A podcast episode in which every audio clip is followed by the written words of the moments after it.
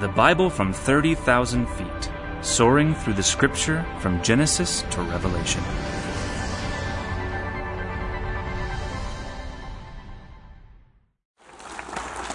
Tonight, the plane lands. Finally, we're going to get through the book of Revelation and all 66 books of the Bible. Yeah, that's uh, it's been a long time coming, and COVID didn't help. In one sense, you know, when it hit, I think the most common question I was getting is Is this the end of the world? Surely this has to be the end of the world. Well, um, I don't exactly know when the end of the world is going to be, but I do know that predicting the end of the world is not a new enterprise. I want to show you a sampling of that. We're going to put it on the screens uh, of people who have predicted the end of the age, end of the world. So, and I'm giving you a sampling of hundreds, even thousands, even multiplied thousands of predictions made about the end of the world. First of all, 2,000 years ago, there was a community down by the Dead Sea known as the Essene community, where the Dead Sea Scrolls have been found. That community uh, believed that the Roman invasion uh, of Jerusalem and its subsequent fall in 70 AD, they saw the great struggle, the revolt of the Jews against the Romans in the years 66 to 70 as being the final battle that would bring the Messiah. This is it, they said. This is the end of the world. Finally, Messiah is going to come. He had already come and he had already predicted the fall of Jerusalem. They missed that. In 365 AD, and again, I could give you several others in between, I'm just giving you sort of highlight dates. 365 AD, a French bishop named Hilary of Poitiers announced the end of the world would happen that year. 500 AD, Hippolytus of Rome and Irenaeus, who lived in Lyon, France at the time, predicted the return of Christ. 1000 AD, a variety of clergymen, including yeah, Pope Sylvester II, the speaker was in the way, uh, predicted the end of the world uh, and the beginning of the new millennium.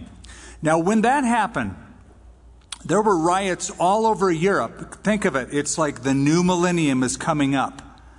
And so they thought that this is it, we're entering into the millennial age once we hit the year 1000. And uh, there were riots all over Europe, and several people headed east to Jerusalem to be there to wait for the event to happen. In 1500s, in the 1500s, Martin Luther interestingly predicted that the end of the world would take place no later than 1600 AD. Uh, in the 1900s, uh, there's a variety of uh, cults that are, uh, have arisen.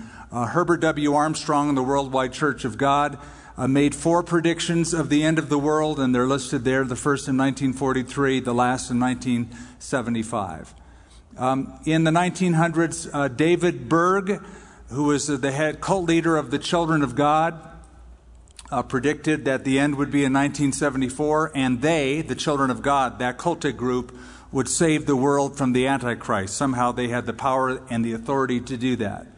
Uh, the Jehovah Witnesses have been notorious uh, for predicting uh, all sorts of things that have never happened. Uh, but they have predicted uh, several wrong dates the return of Christ in 1874, the end of the world in 1914, then revised to 1918, then revised to 1925, then revised to 1975. That's just a sampling of their false prophecies. Uh, Edgar Whisenant, I don't know if you guys remember this, if some of you are old enough to remember a booklet that was passed out called 88 Reasons why the rapture will take place in 1988. Uh, it was sent to clergymen, 300,000 of them sold. I remember people taking that and shoving it in my face, saying, You owe it to this congregation to tell them that Jesus will be back on this date in 1988. Well, um, he was wrong, and then he revised it to 1989. He had two dates in 1988, uh, and then 1990 and then 1991. Harold Camping, notorious for saying that the world will end uh, gave several dates. Interestingly, I to sort of throw this in at the end. Nostradamus said that in August of 1999, it would be the end, and he said, From the sky will come the great king of terror. And some people interpreted that as Satan, the Antichrist, a whole bunch of things. So, um, the end of times has been predicted by a number of people for the last couple thousand years. And people are still writing books and telling you when Jesus is going to return, even though the Bible clearly says, of that day and hour knows no one. Not the Jehovah Witnesses, certainly not Harold Camping, Camping not Whisenant, and the other ants that have been wrong throughout history. Um, we have in Revelation chapter 1 an outline in 119. Now, we're going to be in chapter 12 tonight. But if you remember in chapter 1, verse 19, there is an outline that is given to John, and John follows the outline in writing the book of Revelation. Write the things which you have seen, write the things which are, and then what will take place after these things or after this. And that is how the book of Revelation unfolds. John writes what he sees, a glorious vision of Jesus in chapter 1. He writes the things which are or were at his time contemporary in chapters 2 and 3, seven churches in Asia Minor, letters from Jesus to them, special messages for each one. So he sees the vision, writes it, writes about Jesus' messages to the church, the things which were taking place at that time. Then, beginning in chapter 6, he writes about the things which will take place after, or in chapter 4, actually, the things which will take place after this. He is caught up into heaven and he sees everything from that vantage point all the way to chapter 22. Now, in case you don't know, I have a literal view of the book of Revelation. And I, I just want to explain that because not everybody shares my view.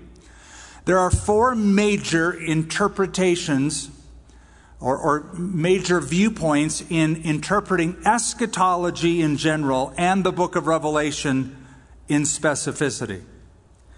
One is called the preterist view. And the preterist view is that the things written in the book of Revelation all are historic and have all been fulfilled. They've all been fulfilled within the first century of church history. Uh, seen in the destruction of the temple um, uh, in 70 AD, but within the first century, all of it has been fulfilled. There's a little modified view called partial preterism that says most of what is in Revelation has been fulfilled, with the exception of the last couple chapters where there's a new heaven and new earth and the final judgment, etc. But other than that, it is all historic and has been fulfilled. The problem with that view is it goes against what Revelation describes itself as no less than seven times. It calls itself a prophecy. Uh, verse 3 bless, of chapter 1 Blessed is he who reads, those who hear the words of this prophecy. Something is being predicted in this book. Okay, so that's one viewpoint. Let's push that aside for a moment. The second viewpoint is the historical viewpoint, meaning the book of Revelation is essentially a panorama of the ages, a historical presentation from the invasion of Rome the rise of the Catholic Church, the rise of Islam. Some even see the French Revolution in the book of Revolution, uh, Revelation, uh, Revolution, the book of Revelation. And again, that defies that it is a prophecy. They just see it as a panorama of church history that has mostly been fulfilled historically. A third viewpoint is the allegorical viewpoint. The allegorical viewpoint is it doesn't really mean what it says. It is simply uh, lots of mumbo jumbo uh, written to tell you the cosmic struggle of the ages between good and evil. And boy, if you want to see conflicts in interpretation, just look at people who have viewed the Bible or and especially the book of Revelation allegorically. Because no two people agree on anything because you're making it sort of mean what you think it means. It's all allegorical. The fourth is a futuristic viewpoint. That is the viewpoint that I hold. Futuristic viewpoint is interpreting the book of Revelation, especially chapters 6 through 22, as something that will happen yet future. That what we have here are emblematic predictions of literal events. Listen to that again. Emblematic predictions of literal events. Sure, they're in emblem form. Sure, they're in sign form. That's what it, it, it, says in Revelation 1 1, the revelation of Jesus Christ, which God gave him to show his servants things which must shortly take place. He sent and signified it or told it by signs. So the picturesque language is emblematic in form, but it predicts literal events that will take place. A literal tribulation, a literal return of Jesus Christ to the earth, a literal millennium, a literal future judgment, a literal recreation, new heaven and new earth in the eternal state. That viewpoint, I believe, does two things. Number one, it harmonizes with Jesus' own prediction of the end time events in Matthew chapter 24 and Luke 13 and, uh, or excuse me, Mark 13 and Luke 21. Matthew 24, Mark 13, Luke 21, the Olivet Discourse. Jesus predicts future events that correspond beautifully to the book of Revelation. Revelation expands that teaching of Jesus.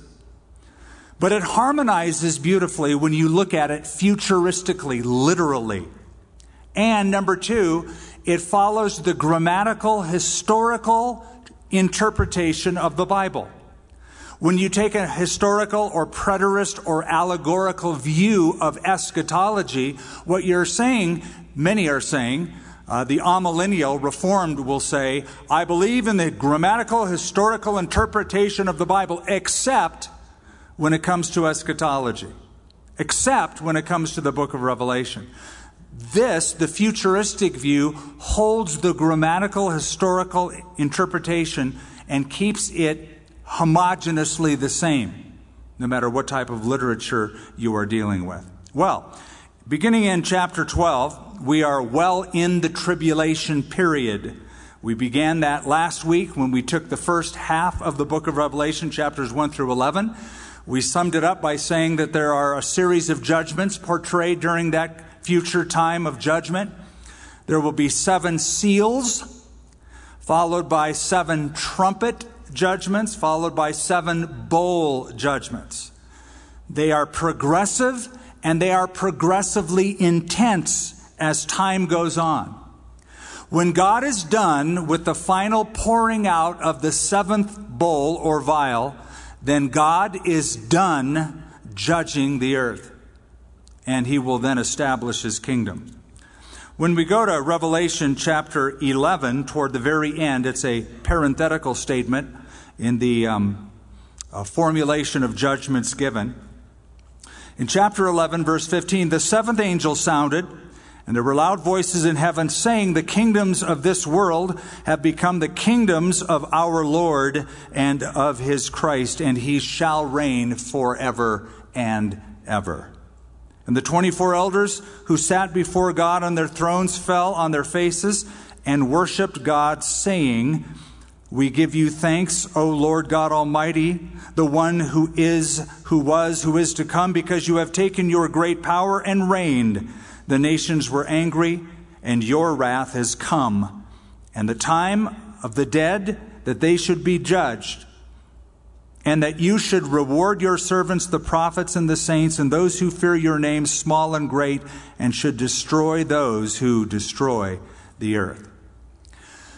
Now, in chapter 12 and 13, we are introduced to a great conflict, a cosmic conflict, one that has been going on from the beginning of time. It began in heaven and it finds its fullness on earth. And that's where chapter 12 and chapter 13 come into play.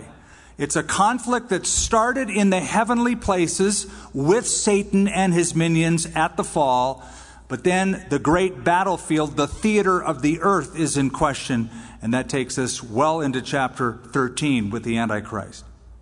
Now, before we jump right in, as I am wont to do, I often give long introductions, sorry about that, but I wanted to underscore something that I think you need to know as we finish out the tribulation period and see the coming of Christ in chapter 19.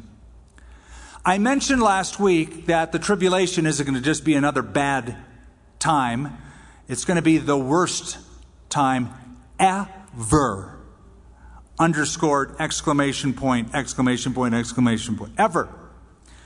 And I'm going to read to you three passages. The first is Jeremiah chapter 30. Listen to it in poetic language.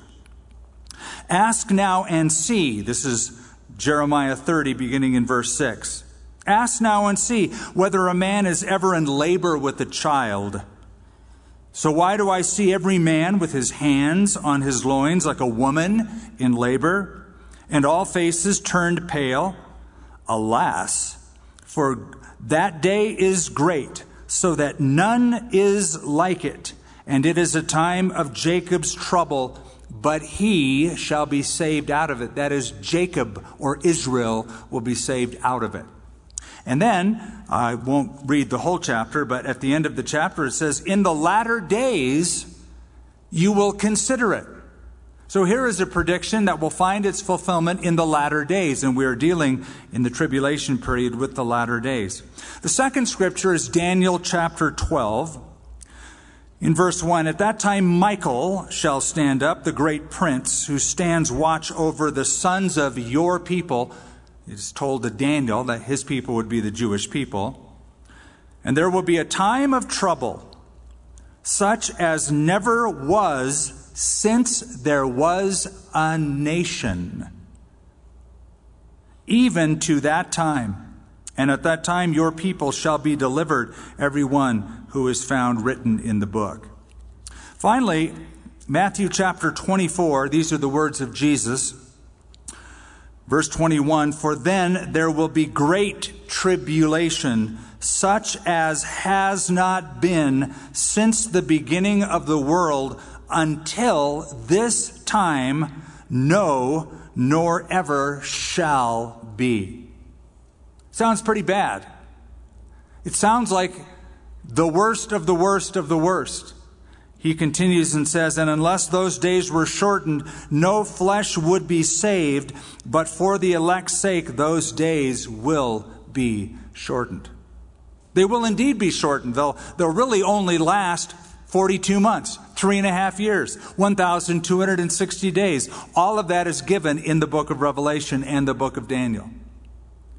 So, far worse than World War I, far worse than World War II, far worse than COVID 19, far worse than the Holocaust, the very worst time in history. And when you read the book of Revelation in a grammatical, historical, futuristic, literal interpretation, you walk away saying, I get it.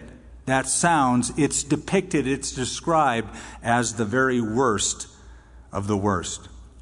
Now we're into chapter 12, verse 1 of Revelation. Now a great sign appeared in heaven. A woman clothed with the sun, with the moon under her feet, and on her head a garland of 12 stars. Then, being with child, she cried out in labor and in pain to give birth. And another sign appeared in heaven. Behold, a great fiery red dragon having seven heads and ten horns and seven diadems on his head.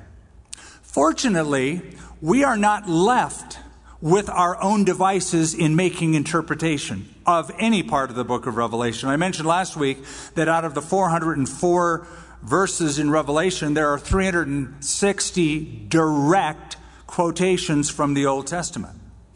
The only other time in the Bible where we have um, an emblem like this, where you have a sun and the moon and 12 stars, is in the book of Genesis. And the father of Joseph, named Jacob, gives us the interpretation so we don't have to kind of figure out is this, the, is this the Virgin Mary like the Catholic Church has depicted? Is this that person or that or this thing? We don't have to guess. We know. It is the nation of Israel. The woman is Israel. How do we know? Well, Joseph had a dream. And uh, it, was, it, was, it was pretty graphic, and he was naive enough to tell his brothers about the dream. He goes, Hey, you guys, I had a dream. And uh, it was in two parts. He said, that, Here's the second part. He goes, Yeah, so in this dream, the sun and the moon and 11 stars all bow down to me, my star, the last star. And Jacob knew exactly what the dream meant. He said, What? Do you think me or I and your mother and your 11 brothers are going to bow down to you? Now, that's exactly what happened before the end of Genesis. They all bow down before him because he is the second in command in Egypt, right? But here he gives us the interpretation Jacob and his wife and the 11 sons, Joseph being the 12th. So you have 12 stars, sun and moon, all emblematic of what would become the 12 tribes of Israel. It is the nation of Israel. So if we take Scripture and let Scripture interpret Scripture, it can only mean one thing it is a woman giving birth to a child. The woman is Israel. Then, being with child, she cried out in labor and pain to give birth. Some people say, well, this is the church giving birth. No, it's not the church. The church is a virgin bride, the New Testament describes her as. If this is the church, she's in trouble because she's pregnant as a virgin bride. So it is, if you interpret it out of Revelation or out of Genesis, it is the nation of Israel. Being with child, she cried out in labor and in pain to give birth. And another sign appeared in heaven. Behold, a great fiery red dragon. We're told who that is as we go on, that it's Satan in this chapter having seven heads, ten horns, seven diadems on his head. Now, we are not surprised to find Israel prominently displayed in end times prophecy. After all, like I just read to you out of uh, Jeremiah 30, for it is a time of Jacob's trouble. Jacob is another name for Israel. It's the first name given before God changed it to Israel. Is the time of Jacob's trouble. Um, Daniel chapter 9, the Daniel 70 week prophecy. 70 weeks are determined, listen to the language, for your people and for your holy city, that is Jerusalem. So there is so much about Israel in end times prophecy throughout the Old and the New Testament. This doesn't surprise us to see this here. Look at verse 4. His tail, the dragon's tail, drew a third of the stars of heaven and threw them to the earth. And the dragon stood before the woman who was ready to give birth to devour her child as soon as it was born. And she bore a male child who was to rule all the nations. We know who the male child is. There's only one son that was given who would rule all the nations. The prophecy in Isaiah said the government will be upon his shoulder and that is Christ, the Messiah. And her child was caught up to God and to his throne. Amazing, in one verse, we have the life of Christ from the incarnation to his ascension and coronation. That's verse 5. So, we have predicted the persecution of the Jewish people by Satan historically and into the end times. All because of one child and in hopes of destroying that child before the child's birth.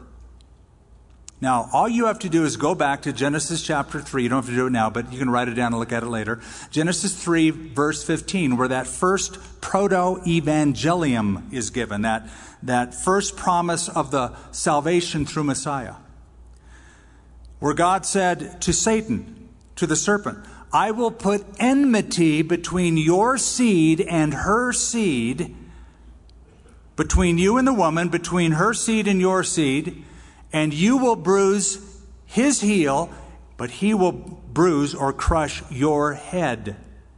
So there's a prediction that you're going to cause a child who is going to be born suffering. You're going to bruise his heel, but he's going to, he's going to take your, he's going to crush your head. He's going to take your authority. He's going to crush you. Ever since that promise in Genesis 3:15 was given, we see the battle laid out in the scripture. I mean, think of it. If I told you before church, after church, I'm going to hunt you down and I'm going to crush your skull. Don't worry, I would never say those words to you. But if I did, and you thought I was serious, you would do everything you can to avoid that, to evade that from happening, or to counterattack.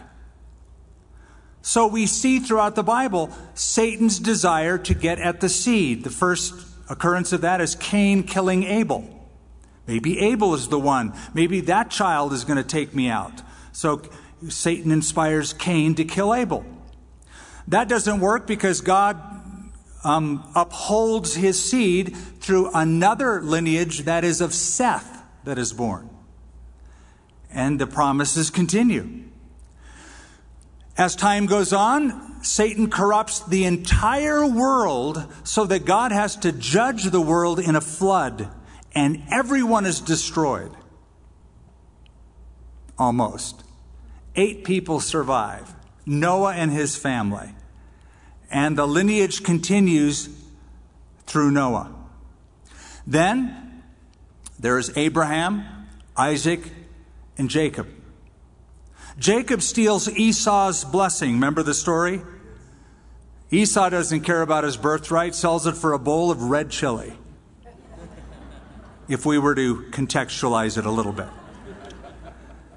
Esau gets the blessing, uh, or Jacob gets the blessing. As soon as Esau finds out that his brother has tricked him, he says, I'm going to kill him. Strong language. I'm going to kill him because he took what I didn't want to begin with and I sold it for a bowl of chili? Yes, I'm going to kill him. Why? Why so violent? Satan is inspiring him to get at the seed that would eventually take out Satan. Keep following that through. Pharaoh gives this crazy order to the Hebrew midwives kill all the Hebrew male children. If baby girls are born, let them live. If it's a male, kill them. This continues on as the prophecy is made that through the line of David the Messiah would come. So Saul is inspired satanically, I believe, to try to pin David to the wall, to kill David, to chase him for almost a decade, to exterminate him. It was, yes, anger, but more than that, it was something provoked, I believe, by Satan because of the prophecy in Genesis chapter 3. It gets worse as you keep going in the Bible. Haman decides, I'm going to kill all the Jews in the kingdom of Persia. Every one of them. All of them will be exterminated. Same ideology. Uh, you can look it up later, but Second Chronicles chapter 22, Athaliah is successful in killing all of the royal heirs in the kingdom of Judah, all of them, except one. A kid by the name of Joash is hidden. If Joash would have been exterminated, God's promises would be null and void to provide a seed to crush Satan's kingdom. So you see this um, revelation and counterattack all the way through the scripture, all the way to the time when the male child is born in Bethlehem. And this crazy king by the name of Herod says, kill every male child two years and, and, and lower in Bethlehem. Gruesome. Why? All an attempt to exterminate the seed. But as soon as the male child who was to rule all the nations with a rod of iron, her child was caught up to God and to his throne. Jesus was born, he ascended, he was coronated. Then the woman, Israel, fled into the wilderness where she has a place prepared by God that they should feed her there 1,260 days, or three and a half years, or 42 months. It is the second half of that seven year period, and that second half is called the Great Tribulation. The Great Tribulation begins with the abomination of desolation. That's the middle part of that seven year period. The last three and a half years, 42 months, 1,260 days, is the last three and a half years. Let me take you to verse 13. Now, when the dragon saw that he had been cast to the earth, he persecuted the woman who gave birth to the male child. But the woman was given two wings of a great eagle that she might fly into the wilderness to her place where she is nourished for a time, times, and half a time, an Old Testament rendering for three and a half years from the presence of the serpent. So in the tribulation period, in the in the, in the coming tribulation, Satan is going to unleash his fury on the nation of Israel. That's why it's called a time of Jacob's trouble. A time of Jacob's trouble. Jesus put it this way And when you see the abomination of desolation, as spoken by Daniel the prophet, standing in the holy place, let him who reads understand. Then those who are in Judea, let them flee to the mountains. And so what he said is emblematically shown here as something that they will do. They go to the wilderness. We don't know where. Some have guessed the rock city of Petra in modern day Jordan because it's, uh, it's a safe place. I guess it's a safe place in, in ancient uh, times, but in modern times, when you get bombs dropped from the air, I, I wouldn't want to be there during a bombing raid. But people have made a big deal out of this. It's going to be in Edom. It's going to be at the rock city of Petra. I honestly have no idea where it's going to be. All I know is it says God is going to protect Israel for that three and a half year period when she is being persecuted. Now, it talks about a great eagle. And people have been very creative in interpreting these things. First of all, do you remember what God said to the children of Israel uh, when He took them out of Egypt? Uh, in Exodus chapter 19, he said, You saw what I did to the Egyptians and how I bore you on eagle's wings and brought you to myself. That was an emblem of protection in the wilderness. But some have said because it mentions an eagle, it's probably showing that the United States is indeed in prophecy. This is the eagle that is emblematic of our nation. It is on the Great Seal of the United States of America, and maybe this refers to the United States Air Force, you know, protecting Israel, or the Sixth Naval Fleet, which has a very cool symbol of a very of a protective eagle that is stationed. Uh, that fleet is stationed off the coast of Italy, I believe. Um, I don't know. Chapter 13 takes us to um, one of the main characters during this time, and that is the beast. Now, we don't typically call him the beast. God does, though. Hmm. God knows his real character. This leader in the tribulation period goes by, you could count almost 50, five zero names in Scripture. He's called the Antichrist by John. He is called the lawless one by Paul, also called the man of perdition by Paul. Uh, he's given a number of titles by him. He's called the little horn by Daniel, but we typically call him the Antichrist. God calls him a beast. Chapter 13, verse 1 Then I stood and saw, uh, I stood on the sand of the sea, and I saw a beast rising up, having seven heads and ten horns and on his horns ten crowns, that is, the crowns of a king or a ruling authority, and on his heads a blasphemous name. Go down to verse 4. So they worshiped the dragon, that is Satan, who gave authority to the beast, and they worshiped the beast, saying, Who is like the beast? Who is able to make war with him? And he was given a mouth speaking great things and blasphemies, and he was given authority to continue for 42 months. And he opened his mouth in blasphemy against God to blaspheme his name, his tabernacle, and those who dwell in heaven. And it was granted to him to make war with the saints and to overcome them, and authority was given over every tribe, tongue, and nation, and all who dwell on the earth will worship him, whose names have not been written in the book of life of the Lamb slain from the foundation of the world. He comes not as a beast, he comes as a peacemaker. He comes with smooth language. He comes with an economic plan when the world is in economic and political chaos. He comes with a solution. He is seen back in Revelation chapter 6 as riding a white horse, like the good guys in the movies. White hat, white horse, and he comes in with a peace plan. He comes in probably solving some of the great problems in the Middle East between the Arabs and the Israelis, the Palestinians and Israel. But there's a change. He also has a mouth speaking great things, and in the middle of that seven year period, he will demand to be worshiped.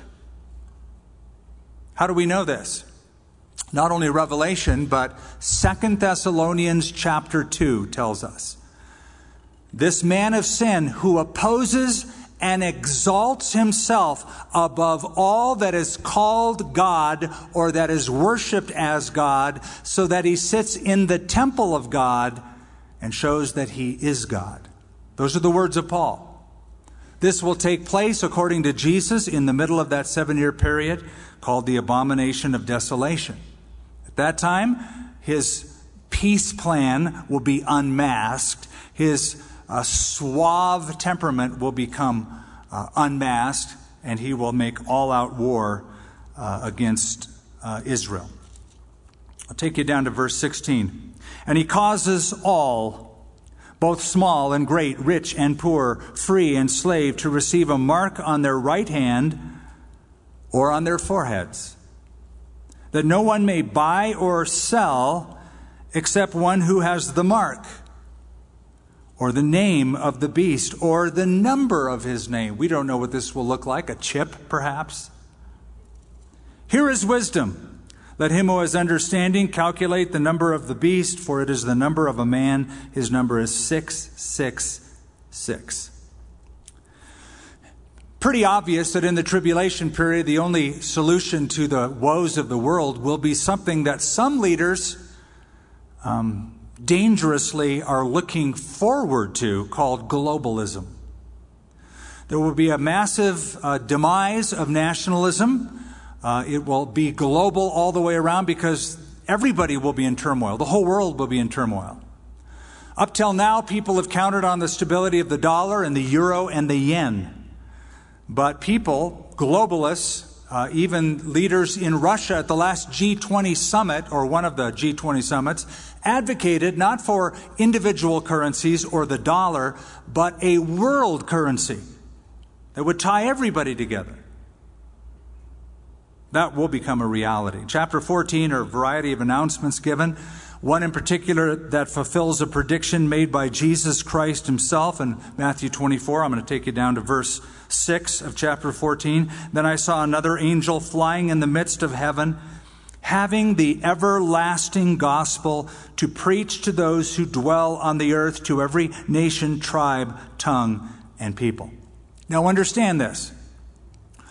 During the tribulation, the great tribulation, the worst time in history, the rapture will have already taken place. Some people mistakenly think people will not get saved. I mentioned last week, I believe the greatest revival ever is going to be yet future during the tribulation period. There's going to be, first of all, two witnesses in Jerusalem, 144,000 Jewish people, their tribes are listed, will convert and believe in Jesus Christ. So you got the witness of the two witnesses, you have the witness of the 144,000 uh, the rest of that chapter that introduces the 144,000, Revelation 11, talks about a host of people, an innumerable group of people from nations of the world who have come to believe in Christ in the tribulation period, evidently because of the 144,000's witness and the two witnesses. So you got two witnesses, 144,000. You have this huge multitude around the world of, of believers from nations who have come to put their faith in Christ. Now, it's as if God gives one last ditch, all out effort to get the gospel preached to the world. And notice, an angel flying in the midst of heaven preaching. Now, honestly, I have in the past thought, you know, God, you do yourself a favor and, and all of us if you, if you pull this off earlier. Like imagine if an angel flew through heaven tomorrow, all 24 hours to every single nation, every language, and proclaim the gospel. But that aside, in the tribulation period, two witnesses, 144,000, this innumerable group of Gentiles, and an angel. And an angel. This is what I believe Jesus referred to in Matthew chapter 24 when he said this This gospel of the kingdom will be preached in all the world as a witness to all the nations, and then the end shall come. I've heard that verse for years used at missionary rallies saying, you know, we've got to get the gospel out to every nation. It's on us to do it. And Jesus won't come back until we get the gospel to every creature, every tongue. We're holding Jesus back. And, and if you become a missionary, and you share the gospel, who knows? You could be the one, you know, that, that hastens the return of Jesus. All that's nonsense. We should be preaching the gospel, yes. You're not holding anybody back. God's going to come on his own perfect good time. And it's not up to you to bring Jesus back sooner. What he is referring to in Matthew 24 of the gospel being preached to whole, the world is 144,000 people, witnesses, the two witnesses, and the angel flying through heaven preaching the everlasting gospel. Then the end will come. It, it goes perfectly. By the way, you see the word nation in that verse? Ethnos is the word. Ethnos. It means every ethnic group on earth will hear the gospel in their tongue, in their dialect, or in their language. Now, chapter 15 is the shortest chapter in the book of Revelation. It has all of eight verses, but it introduces the final round of judgments called the bowl judgments, or the vials that are poured. They are rapid fire uh, judgments that come from the throne of God on the earth, and they seem to be worse than all of the previous ones. As I said, it's the worst time in history. Um, but after this, God is done judging the earth. After this, Satan is bound. After this, Jesus comes. After this, he sets up his kingdom on the earth, and it gets good. So, chapter 15 introduces that.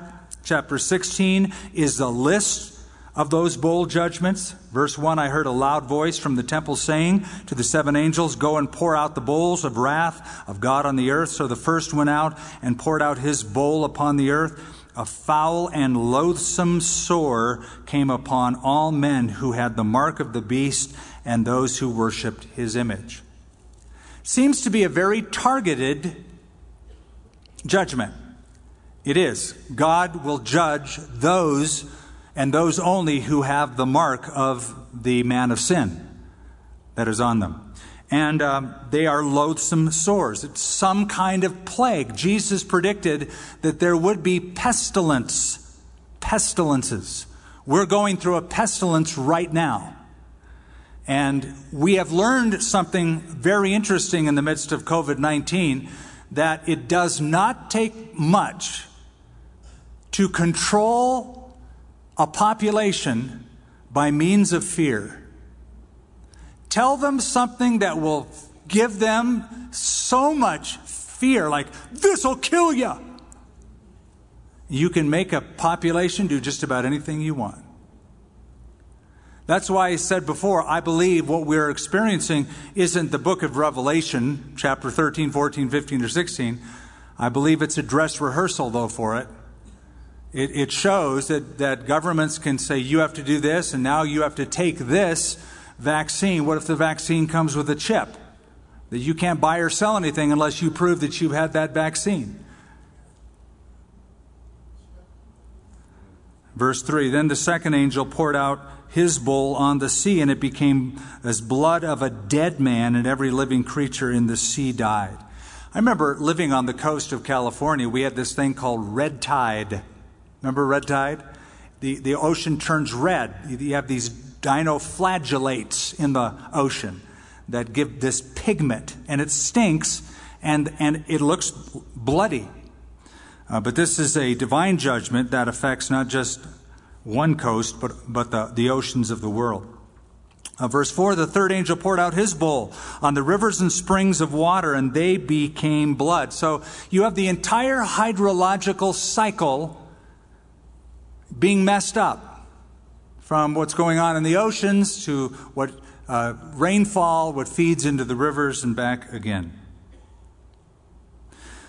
Verse 8 The fourth angel poured out his bowl on the sun, and the power was given to him to scorch men with fire. Some kind of radiation burn uh, from the sun could be explosions on the surface of the sun. I don't know. Could be a burning of the, or uh, depletion of the ozone uh, layer. Uh, we're not sure exactly. Verse 10 The fifth angel poured out his bowl on the throne of the beast and on his kingdom, and his kingdom became full of darkness, and they gnawed their tongues because of the pain. It's interesting. I have for years noted that secular scientists, including Carl Sagan, said that if uh, there were uh, the use of nuclear weapons on the earth, that the particulate and, and, and the particles that are released in the air could plunge the earth into what he called nuclear winter, where you wouldn't have the sun shining upon the earth any longer. That aside, verse 12 the sixth angel poured out his bowl on the great river Euphrates, and this river was dried up, so the way of the kings of the east might be prepared. Uh, east, the word east is the Greek word Anatolia if you know your geography, you know that Anatolia is modern day Turkey, ancient Asia Minor. Um, so uh, uh, there's a lot of ways to look at that. I don't have time to break it down like I did in the book that I wrote. You can understand the book of Revelation, but um, thought you should know that. Let me take you with that down to verse 14.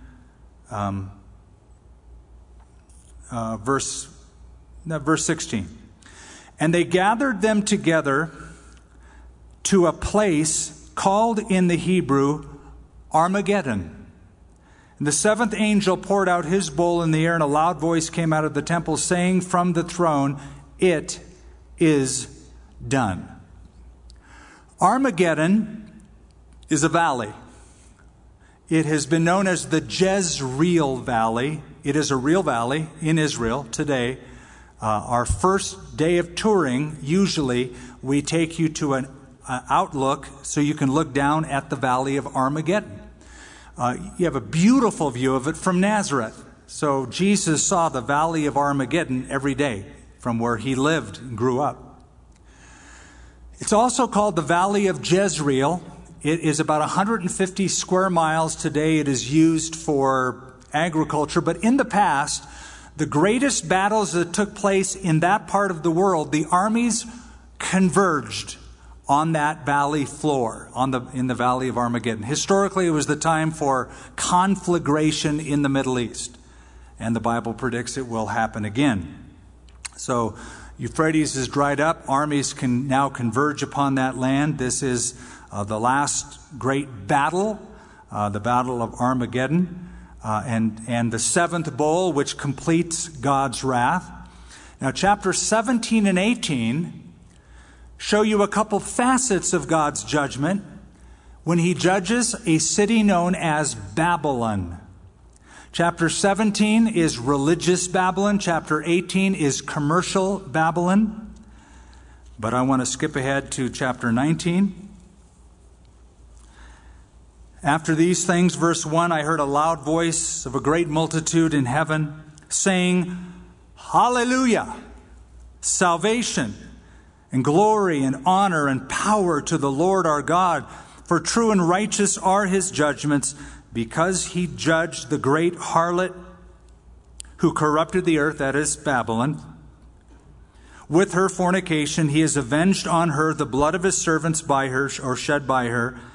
And again they said, Alleluia, and her smoke rises up forever and ever.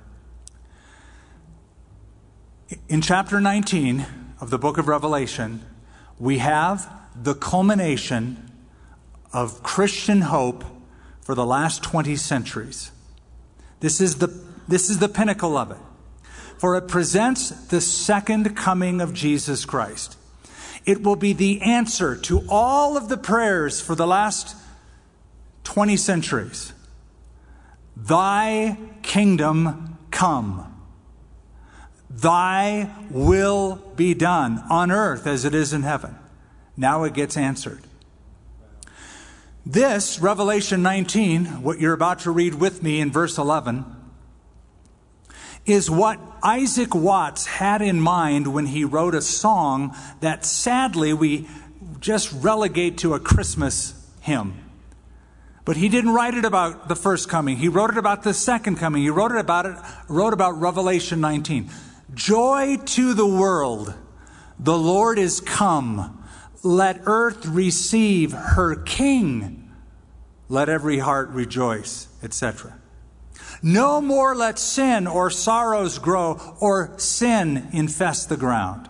All of that language is employed as a fulfillment of Revelation 19. Or, how about this great hymn, the, the Battle Hymn of the Republic, um, written after the Civil War?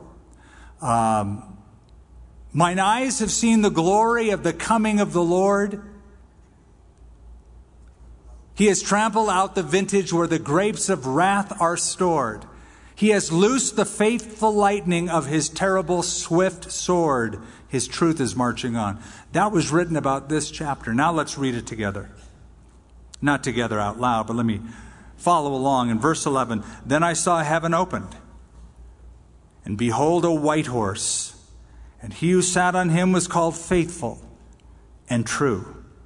And in righteousness he judges and makes war. His eyes were like a flame of fire, like the vision in chapter 1. On his head were many crowns. He had a name written that no one knew except himself. He was clothed with a robe dipped in blood, and his name is called the Word of God. And the armies in heaven, clothed in fine linen, white and clean, followed him on white horses. Now out of his mouth goes a sharp sword, that with it he should strike the nations and he himself will rule them with a rod of iron. Stop right there. Remember Revelation 12? The male child who will rule the nations with a rod of iron.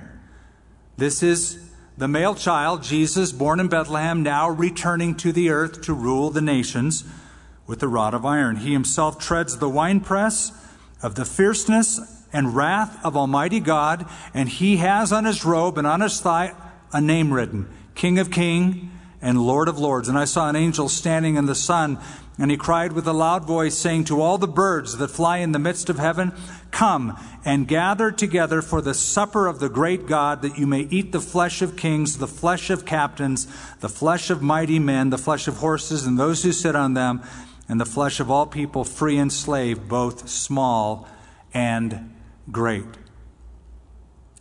This is Jesus coming back at the end of that battle of Armageddon, it really won't be a battle, it'll be a total wipeout. Jesus won't, like, you know, be fighting, working up a sweat. He'll just end it all at his return. But this is his return. This is his second coming to the earth. And if I go, I will come again, Jesus said to his disciples. The second coming of Christ is the subject well, let me put it this way. Next to the subject of faith, next to the subject of faith, the second coming of Jesus Christ is treated more than any other subject in the Bible. Next to the subject of faith. 1,844 times it is predicted in the Bible. One out of every 30 verses in the New Testament is about the second coming of Christ. For every one time the first coming is mentioned, the second coming is mentioned eight times. For every one time atonement is mentioned, the second coming is mentioned two times. Next to the subject of faith, it is talked about more than any single subject in the scripture. Notice that Jesus is coming back with a sword. He's coming back as the King of Kings and the Lord of Lords. This is Jesus, but not like his first visit.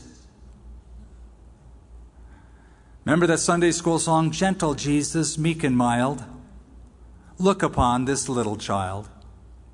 That works at his first coming, not his second. This is not gentle Jesus, meek and mild. This is giant Jesus, mighty and riled. And he will give to the earth the judgment that is due the earth for what they have done, for what we have done. Chapter 20.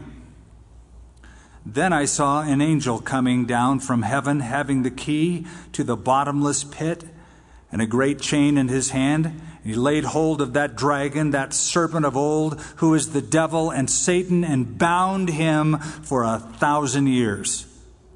Yeah.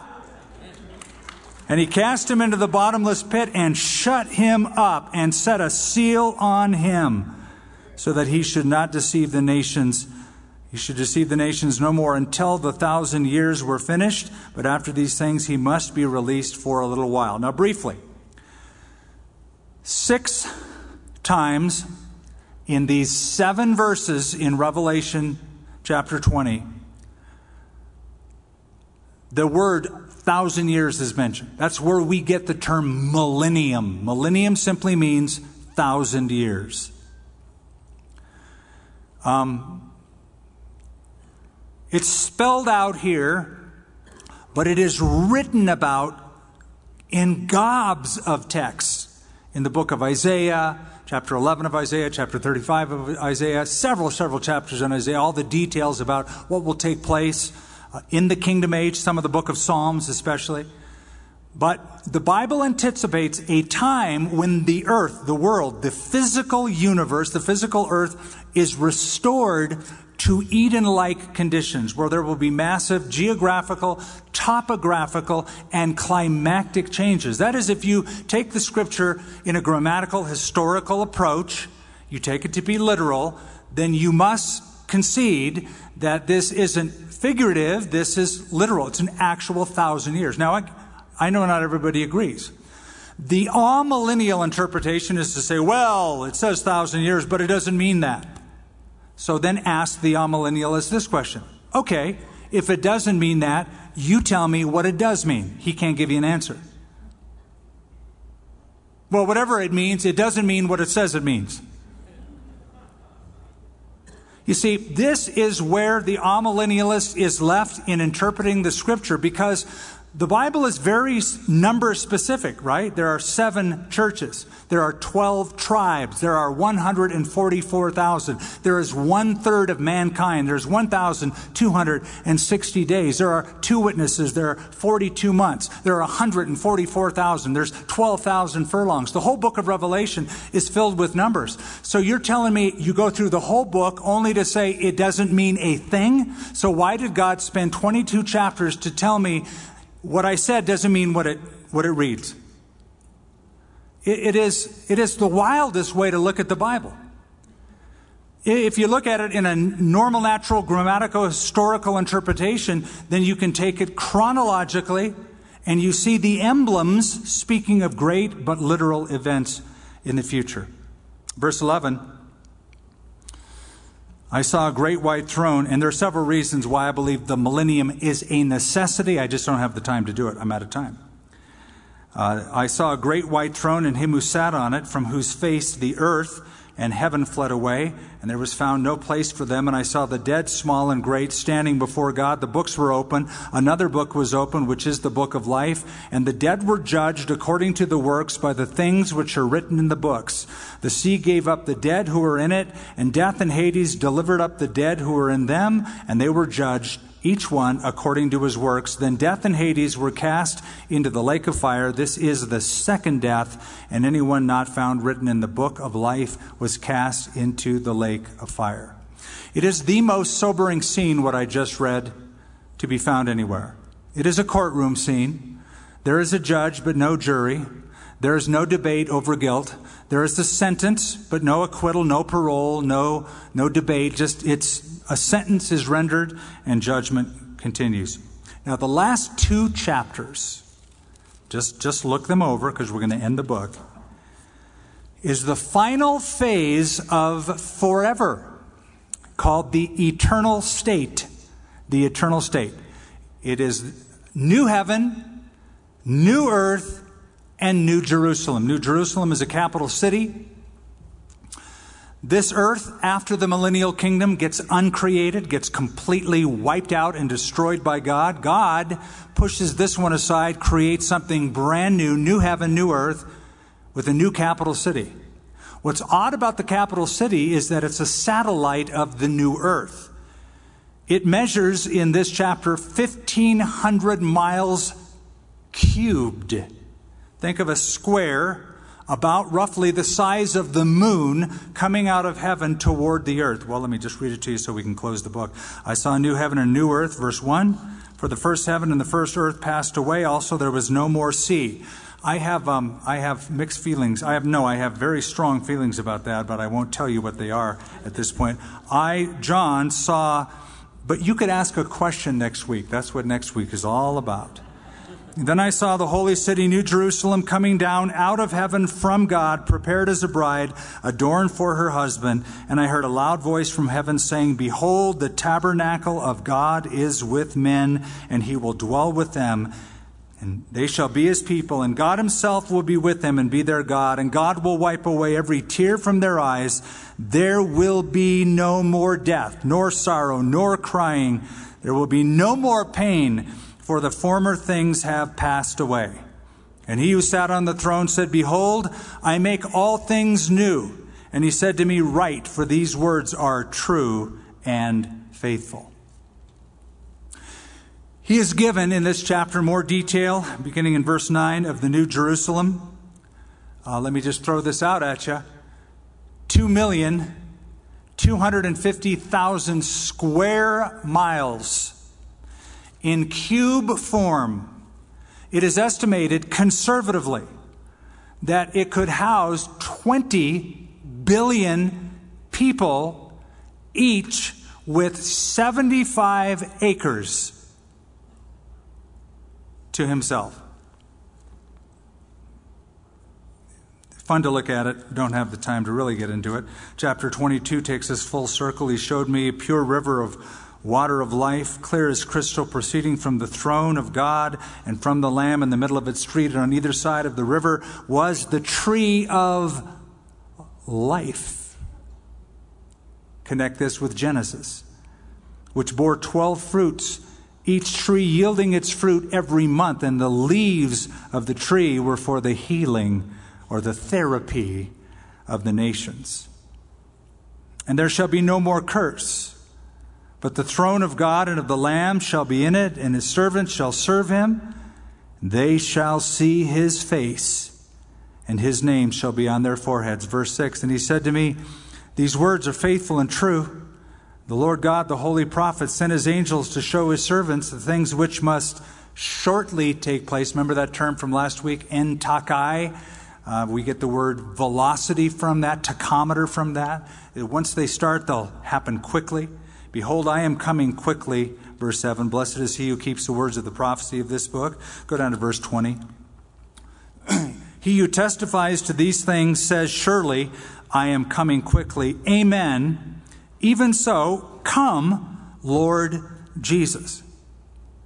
Now, before we read that last verse, and yes, I know we're a couple minutes over, but do you notice how the Bible has come full circle? Life began in a garden for mankind. Life in the new heaven and new earth, the new Jerusalem, will be in a garden city, a garden environment. There was a tree of life that man was banished from in Genesis. Now the way is opened up. for the tree of life here. There was death and sorrow back in Genesis. Death, sorrow, tears, all wiped away. We have come full circle, and now we come to the last verse. The grace of our Lord Jesus Christ be with you all. Amen. The plane has landed. Father, thank you for the time tonight, for the last several months where we have looked at an overview of, of your revelation from Genesis to Revelation. All 66 books, every historical, every narrative, every poetic, every eschatological, every gospel narrative, book of Acts, all the letters. We've looked and considered them all. But you said, Blessed are those who hear and keep the words. Lord, you said you are coming quickly. Lord, I pray we would be ready. We don't know the day or the hour. But your servant Paul did say, Of the times and the seasons, brethren, you have no need that I write to you, for you yourselves know. So we, we believe, Lord, some of us, that we are experiencing birth pangs that are leading up to the time of the end. We pray, Lord, that your peace would prevail upon your people in the midst of this worldwide pandemic, in the midst of all that, that has come along with it. Parents, Lord, that are feverishly trying to figure out how to educate their kids because of closed schools, uh, people who are juggling work or the lack thereof, trying to find work. Lord, I pray that you will bless and strengthen and infuse your people with hope as we wait for you to come in Jesus' name. Amen. Let's all stand. For more resources, visit calvarynm.church. Thank you for joining us for this teaching from the Bible from 30,000 feet.